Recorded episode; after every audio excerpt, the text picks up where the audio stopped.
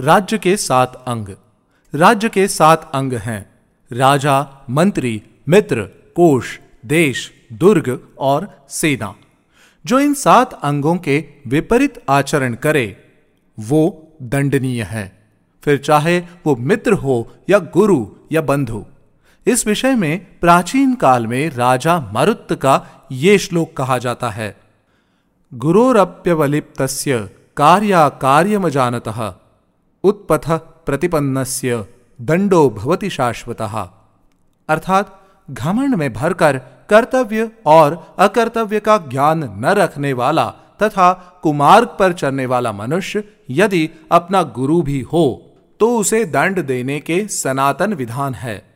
जिस प्रकार राजा सगर ने प्रजा के हित के लिए अपने ज्येष्ठ पुत्र असमंजस का भी त्याग कर दिया था इस प्रकरण का विवरण आप हमारी गंगावतरण कथा में देख सकते हैं।